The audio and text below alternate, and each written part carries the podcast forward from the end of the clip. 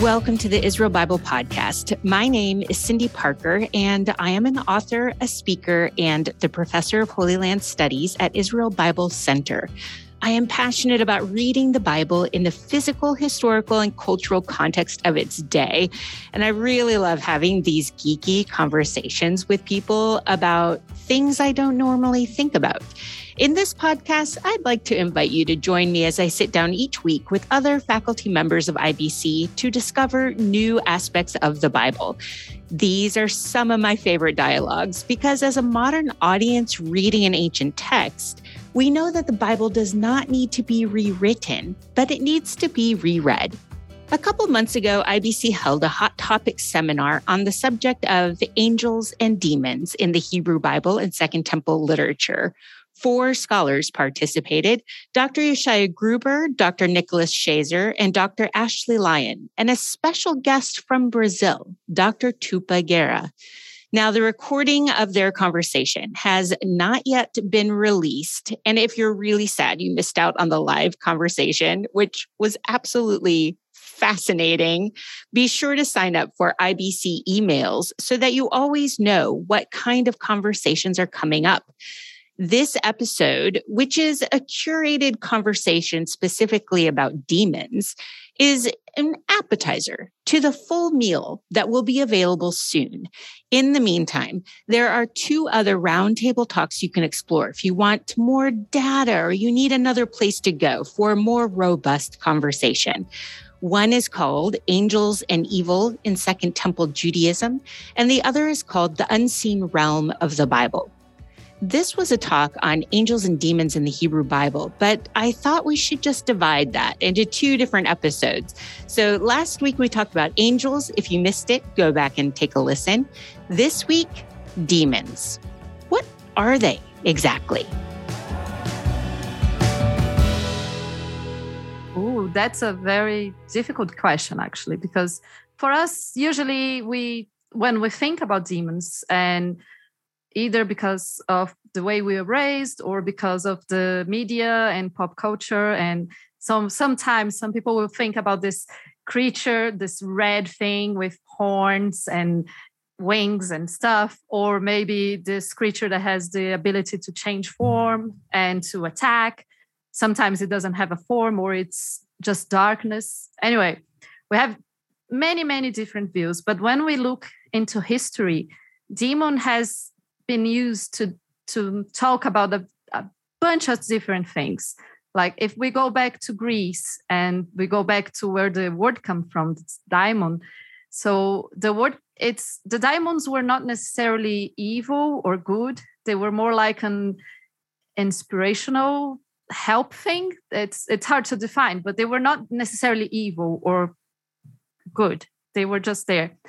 And when we think about demons in other cultures it's always it always has some differences. It's not always the same precisely the same thing. And even the greeks recognized that the word wasn't ideal to talk about other creatures. So uh, what but what it's usually thought it's demons are a kind of um, something that goes between between humans and um, other entities, either be God or gods, depending of the culture. And they have this ability to talk with both sides, let's say, and they can, in a way, and then that's when they get very similar to angels, because in a way they are kind of messengers. And of course, each culture will see them differently. And then we, it's, it's a whole mess. and then you don't have just one word for demons, you might have other definitions and forms to analyze them. But uh, if we go back to the text and we go back to the Old Testament or the Dead Sea Scrolls, and then so we have a variety of evil things that can attack you. Well, I think uh, the first part of your answer was a bit reassuring, you know, saying uh, demons not necessarily as bad as you might think but then then you added in the last part about there are all sorts of different evil beings that can attack you that sounds a little bit frightening it keeps getting thrown around that that somehow demons are disembodied spirits of the nephilim or disembodied spirits in general you know often you know in the new testament demons and unclean spirits are equated But I want to I want to hammer in on this disembodied term that keeps getting used. In in biblical and Israelite thought and Jewish thought, spirits are not disembodied. I don't know where people are getting this, but I hear it all the time in comments. Disembodied spirits. Um, spirits have bodies, according to the biblical text. Let me give you one example. This is Job chapter 4, and it's Eliphaz talking to Job. And Eliphaz says this is 413. Anyone who wants to look this up, Job 4 13 through 16. Okay?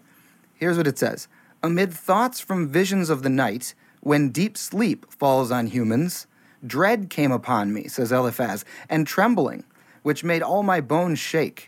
A spirit glided past my face, a ruach, a spirit glided past my face. The hair of my flesh stood up. It, the spirit, stood still, but I could not discern its ma'areh, I could not discern its appearance. A form, a temunah, was before my eyes. There was silence, and then I heard a voice. So this is a physical entity with a body, a temunah, something that can be seen as a form but can't really made out well, glides past Eliphaz, makes him physically react to it, and stands in space, amad. You can't stand unless you're embodied. So the, the idea that spirits are like some floaty ethereal wisp or something, some disembodied entity, that's more of a Greek idea, in fact, a Neoplatonic idea, than it is an Israelite or Jewish idea. So I just want to really stress that and underscore that in the Jewish mindset, spirits have bodies. It's just that humans, like Eliphaz, can't quite see them, or indeed they're invisible to humans. Even the Holy Spirit of God is embodied. Okay? Hmm. So, hmm. like, in the baptismal stories, you know, when it says the Holy Spirit descended like a dove or as a dove, but in particularly in Luke, it says soma. It says bodily. Uh, the, the Spirit descended bodily like a dove. Now, it doesn't mean, thanks to uh, art, Renaissance art and things, we get an actual dove coming down. That's not what the Greek says. It doesn't say that the Spirit came down as embodied as a dove. It said it comes down bodily like a dove would do, embodied. So that mm. is, it's not like using a dove body or something. It's it's telling you that the Spirit of God that meets with Jesus at the baptism is embodied, soma. So again, uh, this is the case throughout over the course of the Hebrew Bible, the Tanakh, the Second Temple literature, the New Testament. Spirits have bodies. So th- the phrase disembodied spirit is a misnomer. You may be pleased to know that Dr. Schaser is developing a course on angels and demons in the Bible. I should also mention that in the magazine section of the website, Dr. Schaser has written quite a bit about Satan and demons. So if you want to explore more, there's a lot there to dig into. And then keep your eye open for the new course coming out on IsraelBibleCenter.com. So far, we've heard a couple things about demons and the fact that spirits are not disembodied. So now it's time to look at the specific texts in the Hebrew Bible where demons are specifically referenced. This is a, one of those examples in the Bible that I was talking about where demons are uh, presented as gods uh, that are not, well, strange gods or foreign gods, gods who are not the God of Israel. And uh, this is Deuteronomy 32. This is the song of Moses. And it's a recollection of what the Israelites did in the wilderness in creating the golden calf. Well, Moses was up on Sinai and, uh, and worshiping that as their God. And in retrospect, um, Deuteronomy 32, Moses says that they made God, the Israelites made God jealous with strange gods. With abhorrent things, they provoked him. And then it says they sacrificed to Shadim, to demons. And then it says Lo Eloha. Um, it could be translated not gods, um, as the ESV translated. I'm I'm inclined to translate Lo Eloha as not God, capital G. That is not the God of Israel, the singular God of Israel. I'm um, actually not sure if ESV has not gods here or not because this is partly modified. I might have done that because some other translations they may they may do it. I don't remember. Yeah, I, I think Alter the, does ungods. The Jewish Publication Society has not gods. I think plural. Okay. Yeah. Um, so I'm it's not a little, totally it's, it's sure tricky. Yeah, lo Eloha um, is a tricky phrase to translate, but I would want to do it as not God, capital G, just to um, to make the contrast between the God of Israel and these strange demons that that the Israelites are worshiping in the wilderness. And so what we have here is uh, Deuteronomy 32 is a poem, and so it's made up of what's called Hebrew parallelism. So that is uh, a statement A is made, and then statement B is made in slightly different language. So here we have that they sacrifice to demons, shadim. That's statement A, and then statement B is to gods, Elohim, plural, that they had never known. So here we, we the Hebrew parallelism here is linking demons and so shadim, demons, and then Elohim, gods. And so here in Deuteronomy 32, we've got an early instance of demons just being another name for foreign gods. And, and I would just want to just add one quick clarifying thing, and I get this a lot from uh, from Bible studiers and Bible readers, and the the question of, you know, what's what's the relationship between um, other people's gods, so like the gods of the Egyptians or the Canaanites, for example, which is what we have here. What's the relationship between the, the god, so called, and the idol?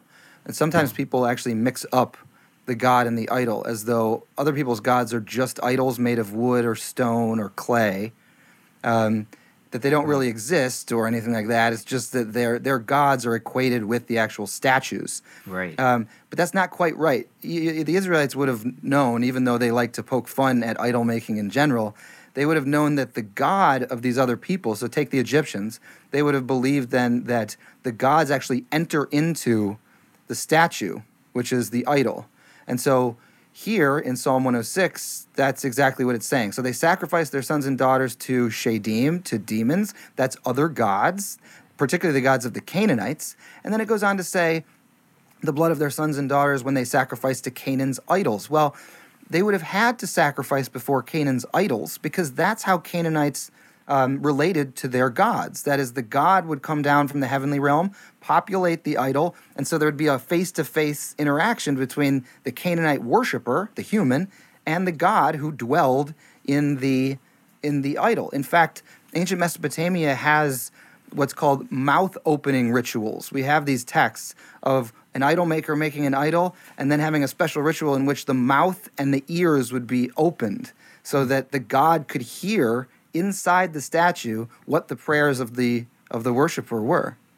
So this is the Greek translation of the Hebrew Psalms and it's Psalm 95 in the Greek, it's Psalm 96 in the Hebrew. Unfortunately, the Hebrew and Greek have different notations of the Psalms and numerations. So if you wanted to look this up in the Septuagint proper, you'd go to Psalm 95. And um, the text says this it says, The Lord, which in Greek is kurios, the Lord, that's the God of Israel, the Lord is great and greatly to be praised. God is to be revered above all gods. That is all other gods. So there's our most high stuff. The God of Israel is literally to be revered above all other all the other lesser gods. And the Greek word there is theos. So that is gods plural. And the text goes on, for all the gods, the theoi, of the nations, that's the ethne of, of the nations of non Israel, so every other nation other than Israel, all of their gods are demons, daimonia.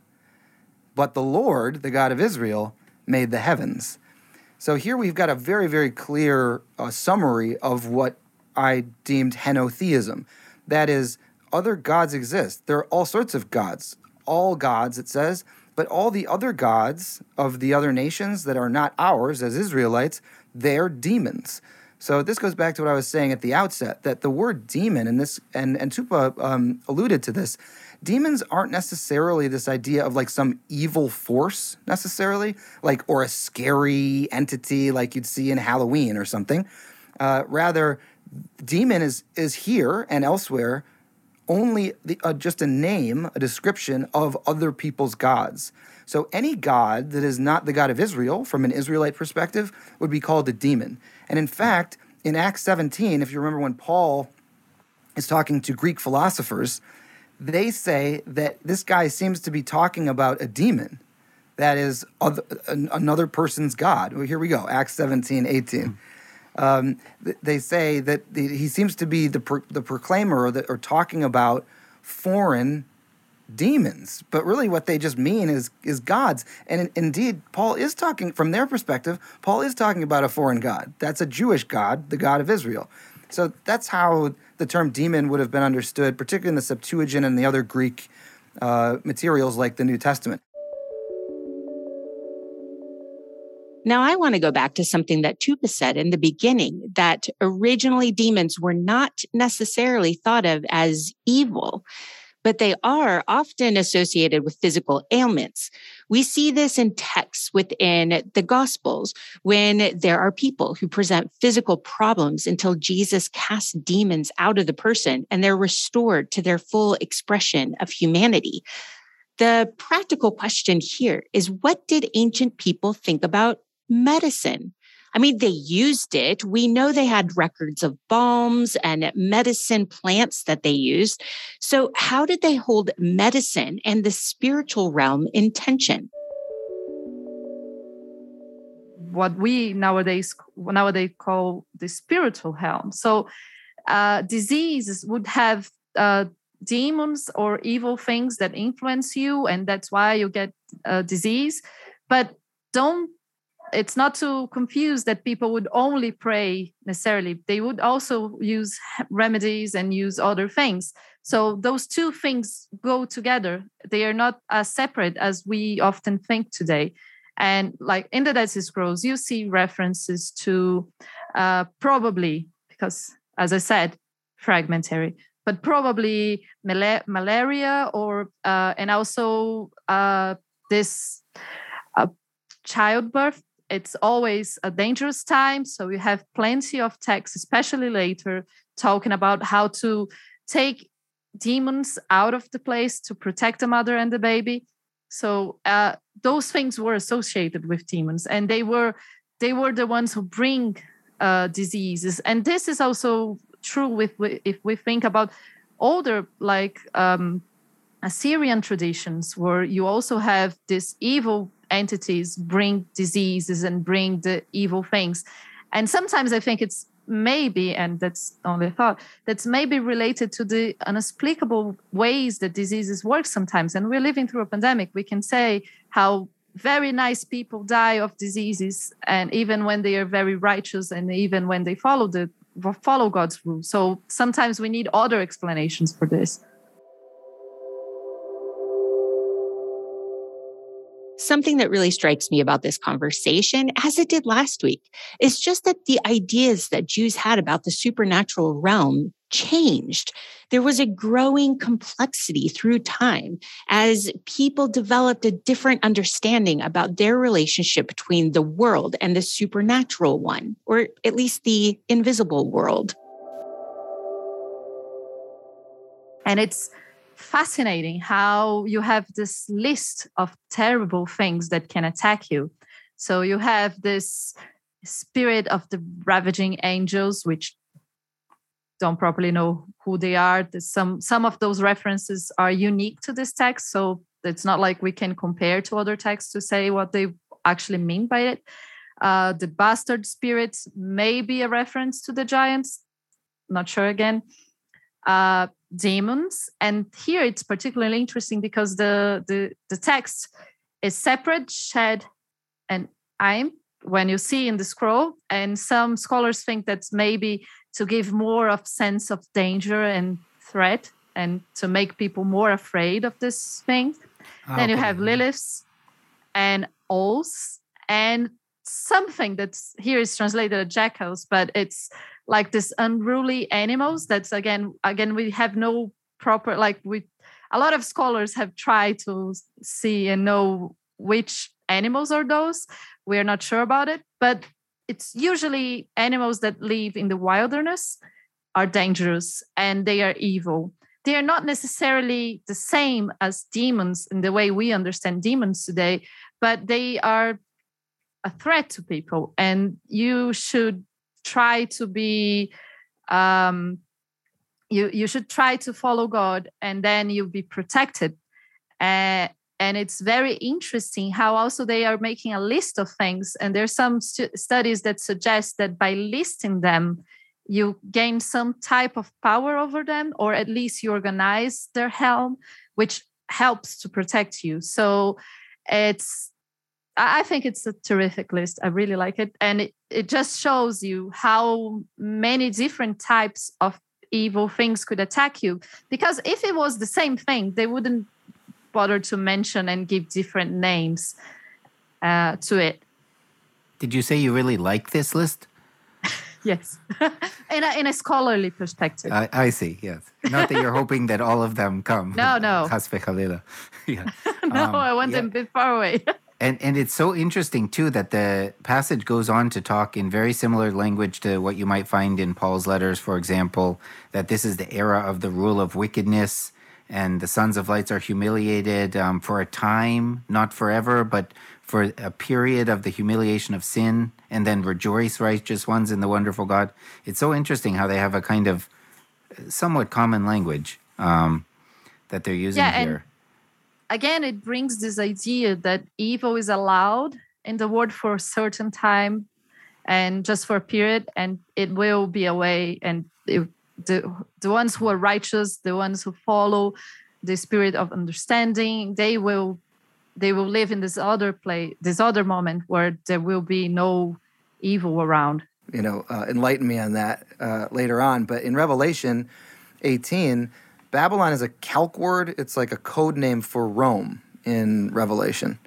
Uh, and in fact, if you go through it closely, you'll see that Babylon kind of embodies all of the nations that oppressed Israel throughout Israel's history. And the capstone of that in the first century, when Revelation is written, is Rome. So this is a, a look at Rome's ultimate fall. And it's become a dwelling place of demons. Well, of course, the Roman Empire has become a dwelling place of demons because demons are foreign gods. so that is that's exactly where every other god apart from the God of Israel dwells because the Roman Empire spans the whole world. Hmm. So it's definitely become a dwelling place of demons. And then just really quickly, um, that unclean spirit language. Um, one of uh, our listeners asked the question, you know, are demons and unclean spirits the same thing? And here, this is another instance of that parallelism that I was talking about at the beginning of our discussion. It's not Hebrew this time; it's Greek. And the fun thing about the writer of Revelation, it's pretty clear that um, John or the writer of Revelation is thinking in Aramaic and writing in Greek and so that you can see that Hebrew or Aramaic parallelism right here. So, yes, th- this is a good summary of that demons are another name for unclean spirits. Statement A is a dwelling place of demons. Statement B is a prison of every unclean spirit. And we can see this in the Gospels too. Jesus says to the to the Gerasene demoniac in Mark chapter five, "Get get out of this person, you unclean spirit." And then Mark says that the man possessed with demons, or literally in Greek demonized, had been is was now in his right mind. So demons and unclean spirits are equatable terms in in Jewish thought. We see this in Revelation. And it's also interesting that it talks about being a place, the the Dead Sea Scrolls one, about being a desolated place. So deserts and desolated places are usually places where mm. evil dwells. So beware. I but also prophets go out to the wilderness. You know, they have this prophetic experience to go out and have a well, a testing perhaps is is perhaps yeah. it's related. You know, you go out to the dangerous place where the evil spirits are and um, have to endure that.